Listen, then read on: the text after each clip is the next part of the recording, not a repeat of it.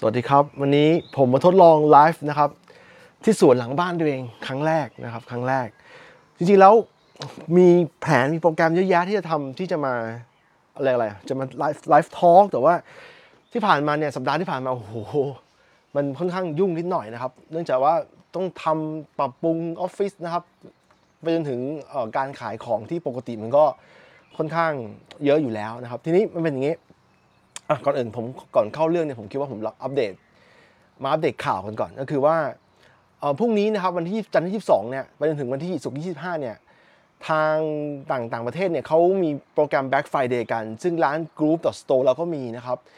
ใครสนใจเนี่ยวันนี้เราบอกไม่ได้นะว่าใครสนใจเนี่ยพวกนี้ลองเข้าไปเว็บไซต์ของเรานะครับ ก็จะมีโปรโมชั่น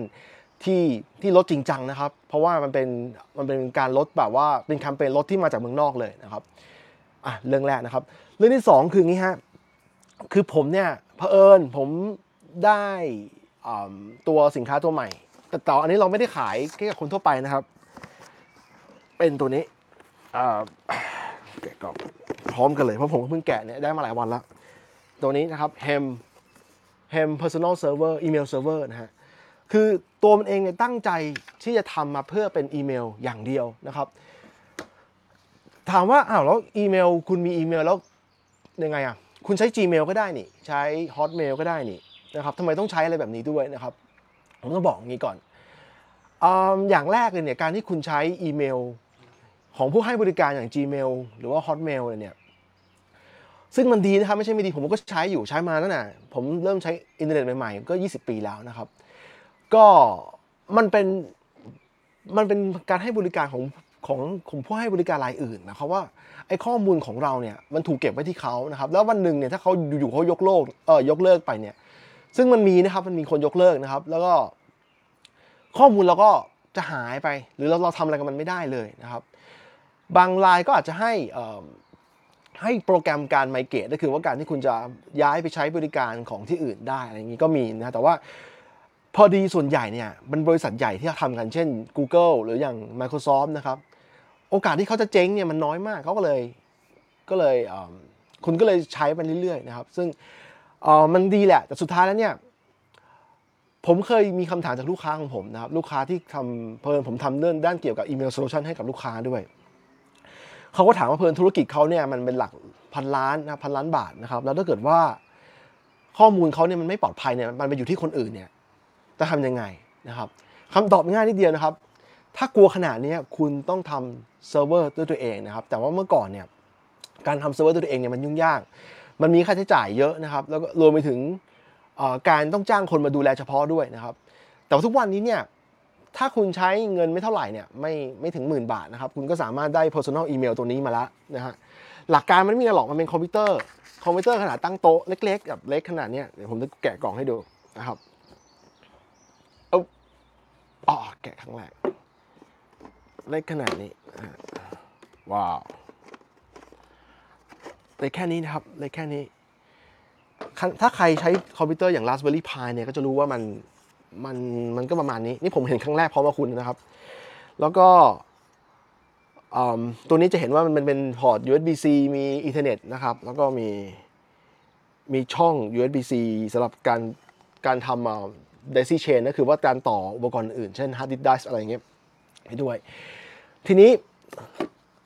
ไออันนี้เนี่ยถามว่ามันดีไหมผมผมใช้มาแล้วนะครับ ใช้มาตั้งแต่เวอร์ชันหนึ่งอันนี้เวอร์ชันสองนะครับถามว่ามันดีไหมมันมันอย่างแรกเลยมันปลอดภัยแน่นอนเพราะว่าข้อมูลเนี่ยมันเก็บไว้ในบ้านเรานะครับ จริงจริงแล้วมันทำมันทำ backup ไปที่ระบบคลาวด์ด้วยระบบคลาวด์ของกรณีนี้เขาจ้างอเมซอนชื่อว่า Amazon เอ่อ A AWS นะครับ Amazon Web Service เนี่ยมันอัพมันทำ backup ไปด้วยนะฮะหนึ่งแล้วก็ความเสถียรเนี่ย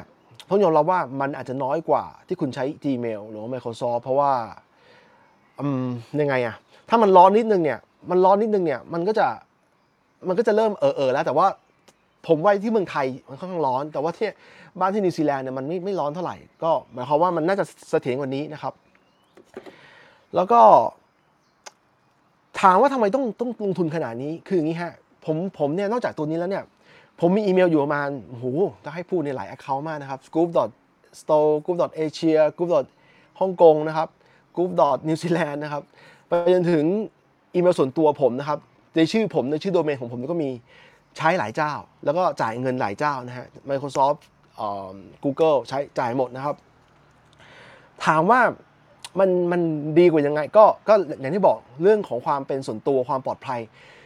คือในยุคสมัยนี้เนี่ยผมจะบอกว่างี้ ยุคสมัยที่ privacy เนี่ยเป็นเรื่องที่ที่คนเราไม่ไม่ค่อยคิดกันแล้ว เพราะว่า เพราะว่ายังไงอะเพราะว่าเราอยู่กับความเคยชินที่ว่า ความเคยชินที่ว่าไอ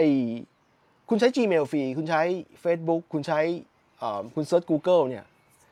แล้วคุณไม่ได้ไม่ได้คิดหรอกว่าจริงๆแล้วเนี่ยอย่างเช่นคุณใช้คุณใช้ Gmail อยู่เนี่ยแล้วคุณสั่งซื้อของเนี่ยจริงๆแล้วเนี่ย Google เขาเก็บ Data เราไปนะฮะ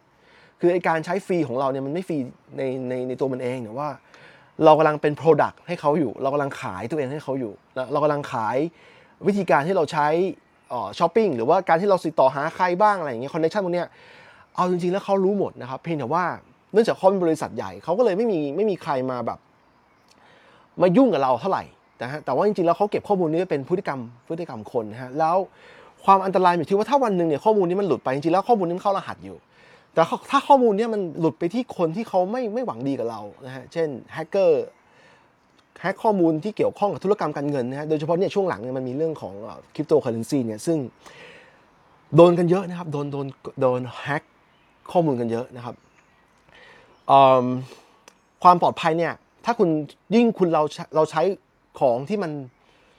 เราคุมไม่ได้เท่าไหร่เนี่ยมันมีโอกาสที่เขาเรียกอะไรคอมโพมไ s e ก็คือว่าการที่เราจะโดนแฮก มากขึ้นนะฮะจนช่วงหลังเนี่ยมีลูกค้ามาถามมาเลยว่าเขาควรจะใช้ VPN หรือ Virtual Private Network ดีไหมนะครับซึ่งถามถามผมนะถามผมนะถ้าคุณอยู่ไทยเนี่ย VPN ต้องมีนะครับมีแล้วควรจะเป็น VPN ที่ค่อนข้างจะปลอดภัยด้วยนะครับไม่ใช่ว่าใช้ของใครก็ได้นะครับ เพราะว่าอะไรก็อย่างที่คุณรู้กันเนี่ยรัฐบาลไทยเนี่ยมันมีการเขาเรียกอะไรอะจัดการข้อมูลอยู่มีการบล็อกข้อมูลบล็อกเว็บไซต์ที่คุณไม่ไม่ที่เขาไม่อยากให้คุณเข้านะครับ คุณต้องมี เพื่อเป็นเครื่องมือของตัวเองนะครับ แล้วพวกนี้หมายความว่าพอคุณคุณใช้มันเนี่ย ก็เท่าว่าคุณก็ต้องจ่ายตังค์ให้มันนะเพราะว่ามันอันฟรีมันก็มีฟรีแล้วดีอาจจะอาจจะมีนะฮะแต่ว่ามันสุดท้ายแล้วเนี่ยมันยังไงอะฟรีแล้วดีจริง ๆ อาจจะผมว่ามันมันถ้าจะหาไม่เจอนั้นเนี่ยคุณก็ต้องจ่ายเงินให้มันนะฮะเพื่อรักษา privacy นี้นะครับหรืออย่างกรณีถ้าคุณใช้ Apple iPhone เนี่ย Apple จริงๆมีระบบตัวใหม่เพิ่งออกมาไม่นานชื่อ iCloud Plus นะฮะ iCloud Plus เนี่ย มันจะให้คุณใช้ iCloud Private Relay นะครับ iCloud Private Relay เนี่ยหมายความว่ายังไงอะหมายความว่าเวลาคุณต่ออินเทอร์เน็ตเนี่ยแทนที่คุณจะต่อตรงๆเนี่ย Apple เนี่ยใช้ iCloud Server Network ของเขาเนี่ยในการอำพรางอำพรางคอนเนคชันของคุณ เพื่อไม่ให้ปลายทางเขารู้ว่าคุณเป็นใครมาจากไหนนะครับ